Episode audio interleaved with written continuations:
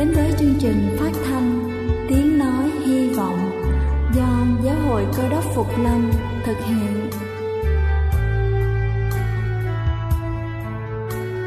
Kính thưa quý vị, Đức Chúa Giêsu trước khi Ngài về trời đã ban cho các môn đệ của Ngài một điều răn mới, đó là họ phải yêu thương nhau như chính tình yêu mà Ngài đã dành cho họ.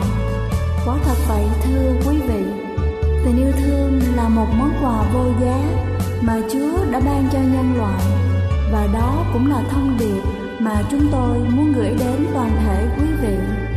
Nếu quý vị muốn tìm hiểu thêm về chương trình, về niềm tin hoặc muốn nghiên cứu về lời Chúa, xin quý vị gửi thư về chương trình phát thanh Tiếng Nói Hy Vọng địa chỉ 224 Phan Đăng Lưu, phường 3, quận Phú Nhuận, thành phố Hồ Chí Minh hoặc gửi email cho chúng tôi theo địa chỉ tiếng nói hy vọng amos@gmail.com Ngoài ra, quý vị cũng có thể liên lạc với bất kỳ hội thánh cơ đốc Phục Lâm tại địa phương gần nhất.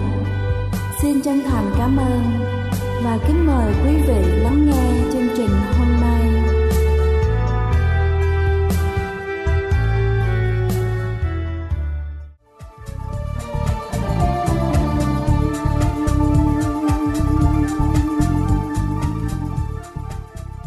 Chào quý thính giả. Ngày hôm nay chúng ta sẽ bắt đầu một ngày mới với một câu chuyện trong loạt bài Lời sống hàng ngày. Câu chuyện nói về sự quyết định của Jim. Cô Ellen bảo các bạn, nam sinh và nữ sinh lớp 7 tuần tới các em sẽ kiểm tra cuối khóa về lịch sử. Những câu hỏi bao gồm những gì mà các em đã học trong 3 tháng rồi. Vì thế, các em nên cố gắng học cho kỹ nha. Tất cả các học sinh cầu nhau trong khi chúng chuẩn bị sách vở ra về Jim leo lên xe buýt của trường và tìm chỗ ngồi. Nó suy nghĩ về bài kiểm tra lịch sử và sẽ cố gắng học như thế nào nếu như nó muốn đạt điểm cao. Nó mãi tập trung suy nghĩ đến nỗi không nhận ra Eric ngồi xuống bên cạnh. Có chuyện gì vậy? Eric nhìn Jim và hỏi. Cậu bị bệnh hay có vấn đề gì hả? Không, tớ đang nghĩ về bài kiểm tra lịch sử tuần tới. Chúng ta phải dành nhiều thời gian để học. Tớ thì không, Eric nói. Nhiều bạn trong lớp cũng vậy cậu chỉ cần học kỹ những câu trả lời. Cho những câu hỏi đó, thế là có thể làm bài tốt. Cậu không cần dành thời gian suốt cả tuần để học. Làm sao cậu biết được những câu hỏi? Jim thắc mắc. Eric cẩn thận nhìn chung quanh và hạ giọng xuống. Job đã nhìn thấy bản photo bài kiểm tra trong thùng rác. Khi cậu ấy giúp người lao công dọn rác tuần trước tớ đoán là cô Ellen quên xé vụn nó trước khi cô ném đi. Job lén lấy tờ giấy ra không để người lao công phát hiện và cậu ấy giấu dưới áo khoác. Cậu ấy bán bản photo với giá 5 đô la. Nếu cậu muốn, cậu ấy sẽ bán cho cậu một bản. Cậu ấy giữ bí mật với hầu hết các bạn ở trong lớp vì sợ bị lộ bí mật. Nhưng cậu ấy sẽ bán cho bạn, tớ tin là như vậy. Cũng tốt cho Job nhận tiền đó và nhiều người trong chúng ta sẽ có điểm cao mà không cần phải học. Chim không biết phải nghĩ như thế nào. Nó biết việc job làm là sai và nó cũng biết mua bản photo của bài kiểm tra là sự lừa dối. Nhưng nó cũng biết rằng nó phải dành nhiều thời gian mỗi đêm mà không biết có làm bài tốt được hay không. Và nó cũng biết bài kiểm tra sẽ được tính rất nhiều trong điểm cuối năm.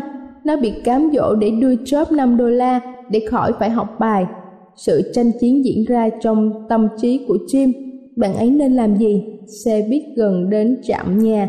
Eric nhìn nó, nó phải quyết định nó nên lừa dối hay dành một tuần để học. Xe buýt chạy chậm lại và tài xế mở đèn báo hiệu. Eric chờ đợi câu trả lời của Jim. Jim nói khi dừng xe lại, không, Eric à, tớ không muốn bản photo bài kiểm tra, điều đó là không công bằng. Tớ muốn làm bài kiểm tra một cách chân thật và làm giỏi vì mình học chứ không phải là vì lừa dối. Eric nhún vai, tùy cậu, suốt cả tuần, chuyên học rất chăm, ôn lại những gì đã học trong vài tháng trước. Nó học tất cả những chỗ ghi chú và cố gắng nhớ những điểm quan trọng mà cô Ellen đã nhấn mạnh trong lớp. Dường như đây là tuần dài nhất trong cuộc đời nó. Cuối cùng, buổi sáng đó đã đến, ngày kiểm tra, Jim không chắc mình sẽ làm bài kiểm tra tốt như thế nào, nhưng nó biết nó học rất chăm và chuẩn bị kỹ như chưa từng kỹ như vậy. và nó biết dù chuyện gì xảy ra thì nó cũng làm điều đúng lương tâm của nó trong sạch. Khi Jim đi vào lớp, Eric nhìn kỹ nó, Job cũng vậy. Ba bốn học sinh khác cũng nhìn nó. Chúng biết, Jim biết chúng đã có những câu hỏi.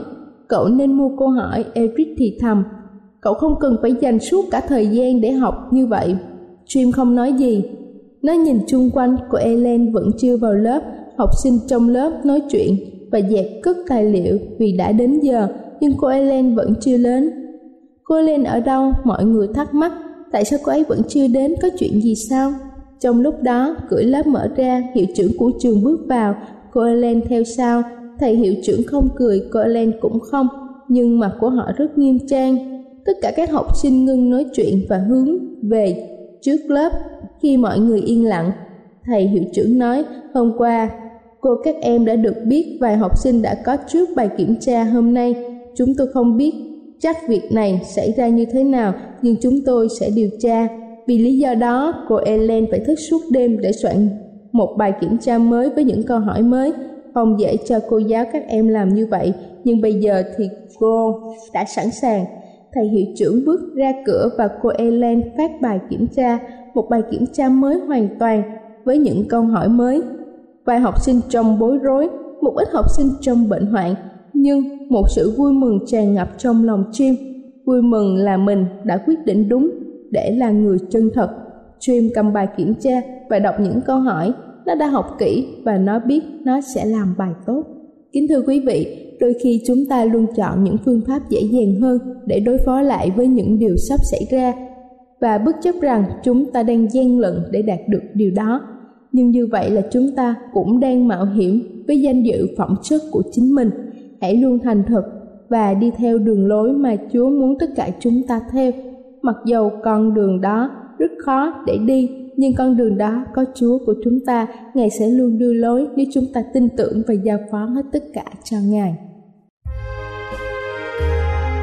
Đây là chương trình phát thanh Tiếng Nói Hy Vọng do Giáo hội Cơ đốc Phục Lâm thực hiện.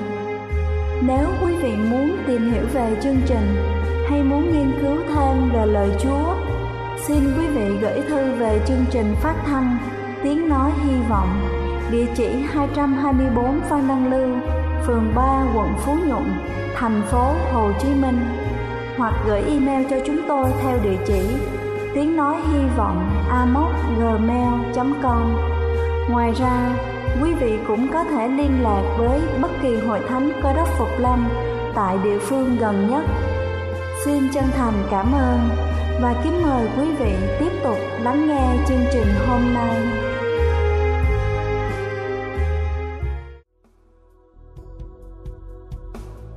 Kính thưa quý vị, và để tiếp theo chương trình buổi sáng ngày hôm nay, xin kính mời chúng ta cùng lắng lòng để lắng nghe sứ điệp với chủ đề Đức Chúa Giêsu cứu thế. Hôm nay tôi bắt đầu với một loạt bài giảng mới với chủ đề là Chúa Cứu Thế Giêsu. Trong cuộc sống, con người chúng ta luôn luôn có một cái điều gì trống vắng trong tâm hồn. Hầu hết những người chúng ta sống trong một cuộc sống với cái tâm thần, cái tinh thần, cái tâm hồn rất là bất an. Chúng ta không làm một cái chuyện gì mà chúng ta thấy đầy trọn và thỏa lòng lâu dài hết. Đôi khi chúng ta, tâm hồn chúng ta giống như một cái thùng hay là một cái hồ không đáy chúng ta đổ hoài mà nó không đầy chúng ta đem nhiều đồ vào trong tâm hồn của chúng ta mà tâm hồn chúng ta vẫn còn trống vắng giàu có thì chúng ta cũng không thỏa lòng tâm hồn chúng ta ăn hoài mà không no tâm hồn chúng ta đem nhiều của cải vật chất vào nhưng mà vẫn còn thiếu thốn cuộc sống của chúng ta ngày hôm nay nhiều người giống như con thuyền bấp bênh, sống cứ trôi theo thời gian mỗi ngày Mỗi ngày chúng ta ngủ dậy rồi chúng ta giác cài lên vai. Chúng ta cài 8 tiếng ở hãng hay là làm công việc thương mại business của chúng ta. Mà rồi chúng ta tạo dựng nên một sự nghiệp đầy đủ hết. Nhưng mà tâm hồn chúng ta vẫn còn trống vắng. Chúng ta có thể nghe một cái bài nhạc thỏa lòng, vui cho tâm hồn chúng ta được vài tiếng đồng hồ, được vài phút, rồi chúng ta cũng còn cô đơn trống vắng trong tâm hồn. Hay là chúng ta mê thể thao, chúng ta xem thể thao nó vui sáu chục phút một hai tiếng rồi nó cũng qua đi con người chúng ta cũng trở lại trống vắng hay là chúng ta ăn chơi chúng ta có những cái buổi tiệc, chúng ta ăn uống rượu, chè, say sưa. Và sau những cơn này, cuộc đời của chúng ta cũng trống vắng. Tâm hồn của chúng ta vẫn khao khát một điều gì đó mà sức con người của chúng ta làm không được. Trong mọi thời đại lịch sử của con người của chúng ta, con người chúng ta tìm rất là nhiều cách phát minh ra rất là nhiều điều để làm hóa lòng tâm hồn của con người chúng ta. Nhưng mà tới bây giờ thì chúng ta chưa thành công, chưa làm được điều này.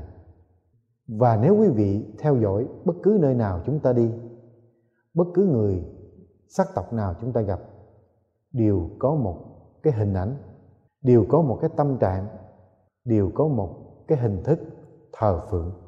Vì con người của chúng ta tận trong tâm hồn của chúng ta chúng ta biết rằng chúng ta cần có một đấng thượng đế, cần có một ông trời. Vì chúng ta biết ông trời là đấng tạo nên chúng ta, mà chúng ta dường như mất đi cái mối quan hệ, mất đi cái sự thông công với ông trời. Cho nên chúng ta tạo nên, lập nên nhiều cách để thờ phượng thượng đế nơi nào con người của chúng ta ở, thì nơi đó cũng có hình thức thờ phượng và dân hiến. Trong tương lai tôi sẽ nói nhiều về vấn đề. Lý do tại sao chúng ta hay cúng kiến, chúng ta hay dâng lên, cúng ông bà tổ tiên trời đất.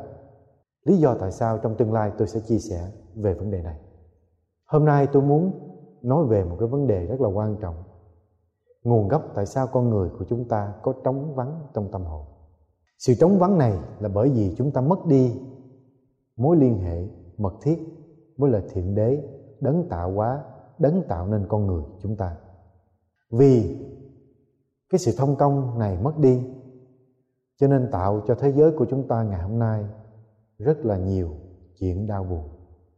Quý vị có thể thấy rằng lý do tại sao ngày hôm nay chúng ta có nhiều ly dị.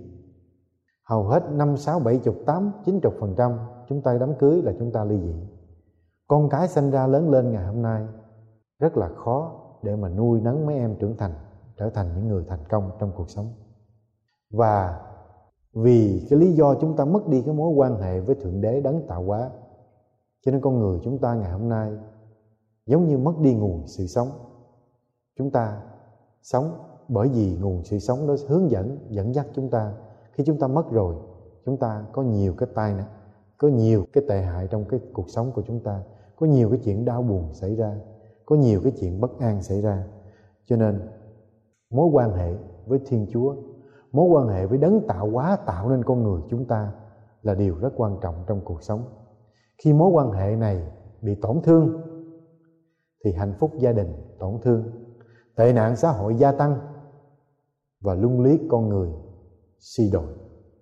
Một cái thí dụ hình ảnh rất là thực tế cho mỗi người chúng ta đang lắng nghe giây phút này hay đang xem giây phút này.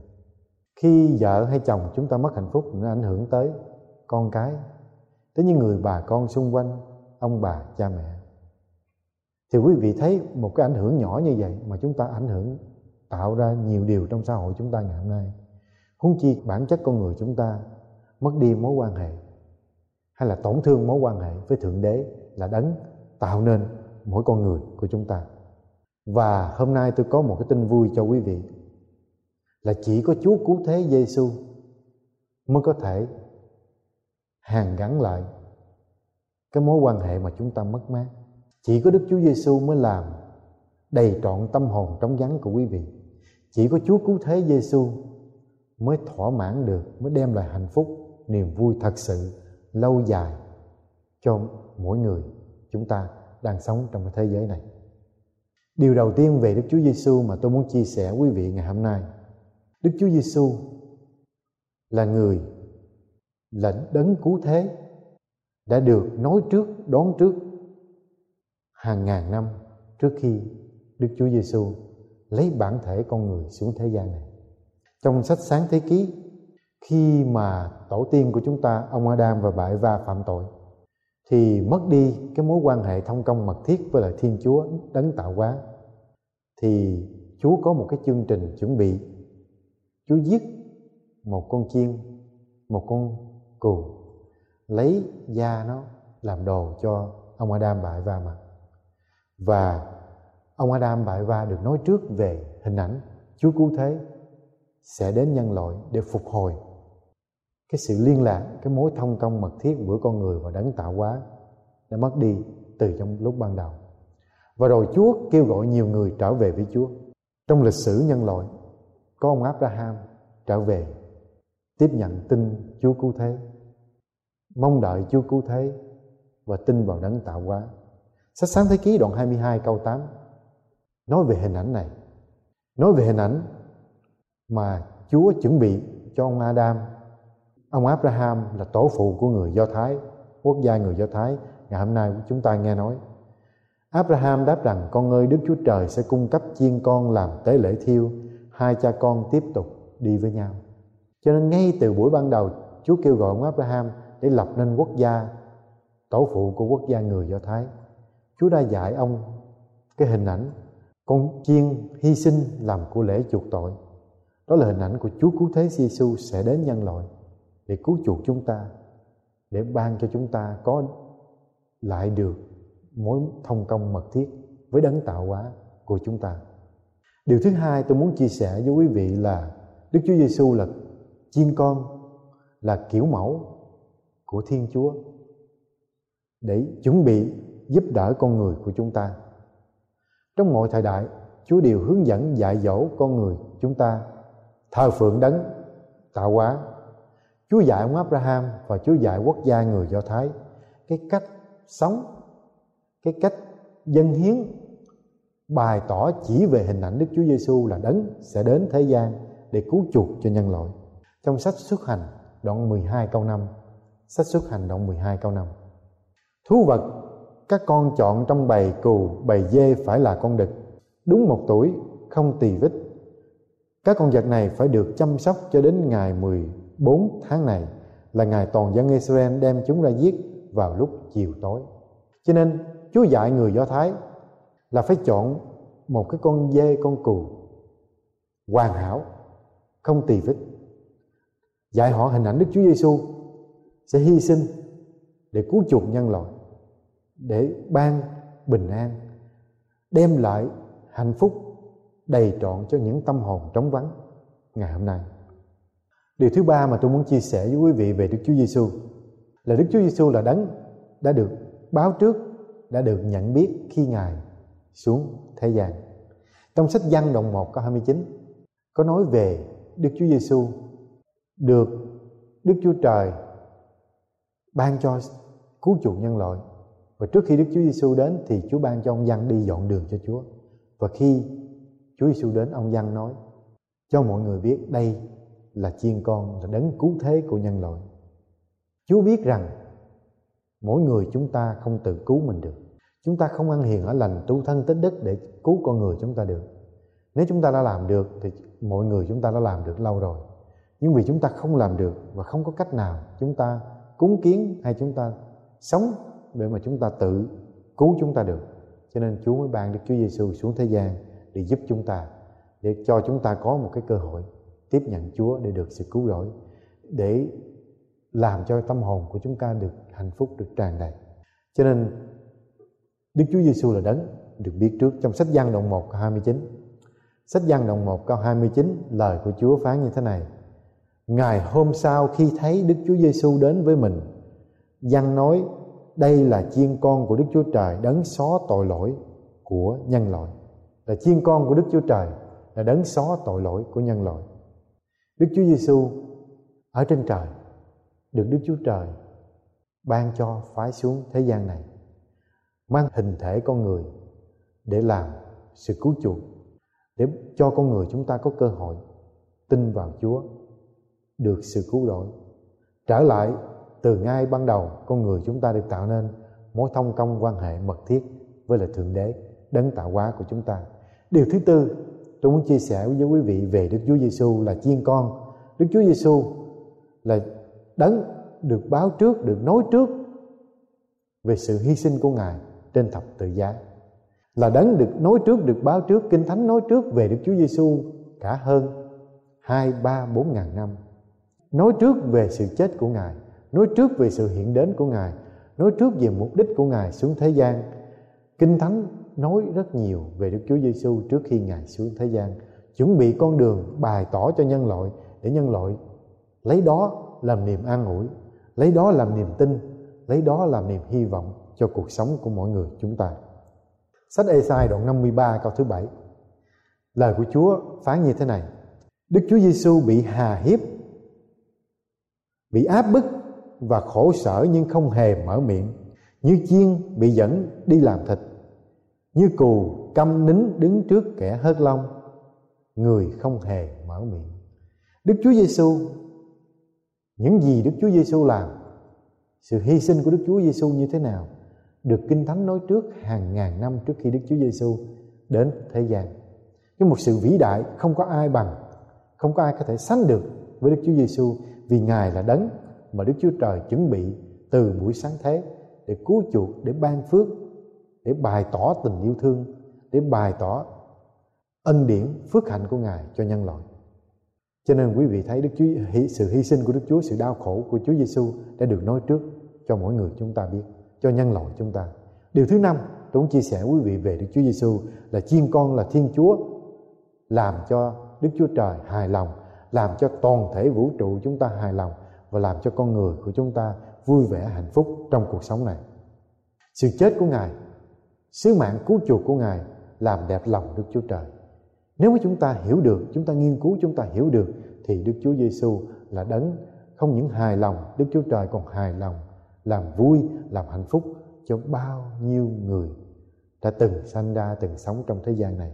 Sự hy vọng của Ngài đem đến cho nhân loại bế tắc của chúng ta. Ngày hôm nay chúng ta sống trong một cái thế giới rất là đầy nan đề. Mở mắt lên chúng ta mở tivi lên là chúng ta thấy toàn là chuyện xấu, toàn là nan đề.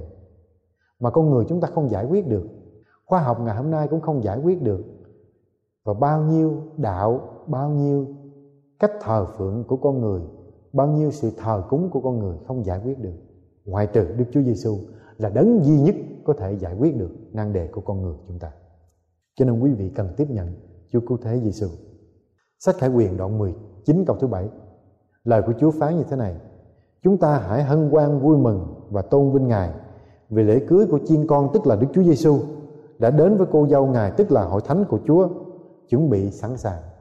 Kinh Thánh cho biết rằng Đức Chúa Giêsu giống như chàng rể hội thánh của Chúa giống như là cô dâu.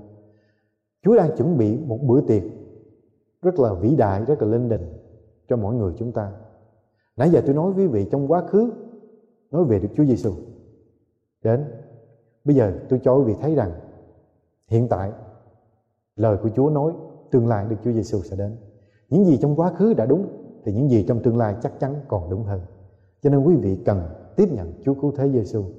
Bằng không thì quý vị sẽ lạc mất đời đời. Sách Philip đoạn 2 câu 6, sách Philip đoạn 2 câu 6. Ngài vốn có hình ảnh của Đức Chúa Trời, song chẳng coi sự bình đẳng mình với Đức Chúa Trời là sự nên nắm giữ.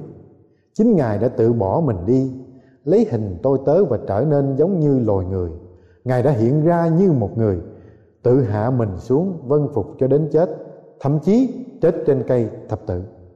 Cũng vì đó nên đức chúa trời đã đem ngài lên rất cao và ban cho ngài danh trên hết mọi danh, hầu cho nghe đến danh của đức chúa giêsu cứu thế, mọi đầu gối trên trời, dưới đất thể đều quỳ xuống và mọi lưỡi đều xưng chúa cứu thế giêsu là chúa và tôn vinh đức chúa trời là đức chúa cha. Trên kinh thánh cho chúng ta biết điều gì? Đức Chúa Giêsu có tất cả những gì Đức Chúa Trời có. Ngài bỏ hết cái đó. Ngài xuống thế gian, mang lấy hình thể con người của chúng ta và hạ mình chịu nhục nhã. Nhục nhã nhất là chết như kẻ có tội trên thập tự giá, là một cái chết đau đớn nhất mà con người trong chúng ta đã nghĩ ra. Quý vị biết rằng treo trên thập tự giá chết rất là đau khổ, tại vì nó không chết liền. Có có những người phải nhiều ngày sau mới chết và hơi thở càng ngày càng khó. Cho nên cái chết canh thập tự giá là một cái hình phạt rất là kinh khủng mà con người chúng ta tạo nên. Cho nên quý vị thấy con người chúng ta rất là độc ác. Nếu chúng ta không có Chúa cứu thế Giêsu trong lòng, thì con người của chúng ta rất là xấu xa. Cho nên chúng ta cần Chúa cứu thế Giêsu chúng ta cần tiếp nhận Ngài và chúng ta cần đến với Ngài.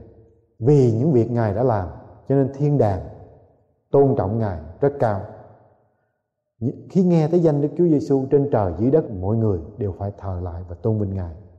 Chúa cứu thế Giêsu là đấng rất là được tôn trọng. Khải quyền đoạn 5 câu thứ 12 Khải quyền đoạn 5 câu thứ 12 cho biết rằng, tất cả đều đồng tung hô lớn, chiên con đã chịu chết, tức là Đức Chúa Giêsu đã chịu chết, xứng đáng được quyền năng, giàu có, khôn ngoan, dũng lực, danh dự, vinh quang và ca tụng. Cả thiên đàng, cả vũ trụ này tôn thờ, tôn trọng. Chúa cứu thế Giêsu ngài nắm tất cả sự giàu có, quyền năng, khôn ngoan, dũng lực. Cho nên quý vị đến Đức Chúa Giêsu rồi quý vị sẽ không còn lo sợ gì nữa. Vì ngài sẽ chăm lo, ngài sẽ gìn giữ, ngài sẽ hướng dẫn quý vị. Điều thứ bảy mà tôi muốn chia sẻ với quý vị là Chúa Giêsu là đấng được vinh hiển. Đức Chúa Giêsu là đấng được vinh hiển. Khải quyền đoạn 5 câu 6 cho biết rằng, tôi lại thấy chiên con tôi lại thấy chiên con đứng giữa ngai và bốn sinh vật. Ngay giữa các trưởng lão, chiên con như đã bị giết. Có bảy sừng và bảy mắt, tức là bảy thần linh mà Đức Chúa Trời sai đi khắp đất. Sách khải quyền cho chúng ta thấy một cái hình ảnh. Một cái hình ảnh đơn giản mà con người chúng ta có thể hiểu được. Ở trên thiên đàng, ngay trung tâm của thiên đàng là nơi mà bày tỏ về hình ảnh của Đức Chúa Giêsu. Đức Chúa Giêsu được vinh hiển đối với con người chúng ta. Chúng ta cho vinh hiển theo cái cách con người chúng ta là chúng ta giàu có, chúng ta nổi tiếng, chúng ta có chức vị, chúng ta đẹp, chúng ta nghĩ điều đó là vinh hiển. Nhưng mà vinh hiển trong Chúa là vinh hiển đem lại sự cứu rỗi, đem lại bình an, đem lại phước hạnh, đem lại phục hồi, đem lại ơn phước cho người khác. Nên Đức Chúa Giêsu làm điều này. Đức Chúa Giêsu làm điều mà nhân loại chúng ta cần nhất. Như lúc đầu tôi có nói với quý vị, mỗi người chúng ta sống nhưng mà tâm hồn của chúng ta có nhiều trống vắng. Chỉ có việc làm của Đức Chúa Giêsu, chỉ có sứ mạng của Đức Chúa Giêsu và chỉ có Đức Chúa Giêsu mới thỏa đáp những cái trống vắng trong tâm hồn của mỗi người chúng ta. Tôi mời quý vị tiếp nhận Đức Chúa Giêsu đến với Ngài để quý vị có được một cái tâm hồn hạnh phúc đầy trọn trong cuộc sống này. Cầu xin Thiên Chúa ban phước cho quý vị.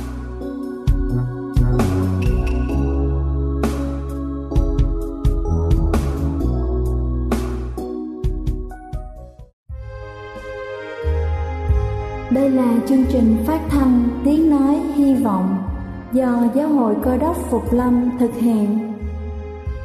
Nếu quý vị muốn tìm hiểu về chương trình hay muốn nghiên cứu thêm về lời Chúa, xin mời quý vị gửi thư về chương trình phát thanh Tiếng Nói Hy Vọng, địa chỉ 224 Văn Đăng Lưu, phường 3, quận Phú Nhuận, thành phố Hồ Chí Minh.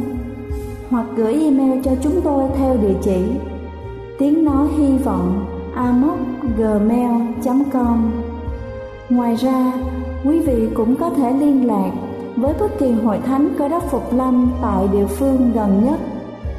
Xin chân thành cảm ơn và hẹn gặp lại quý vị trong chương trình lần sau.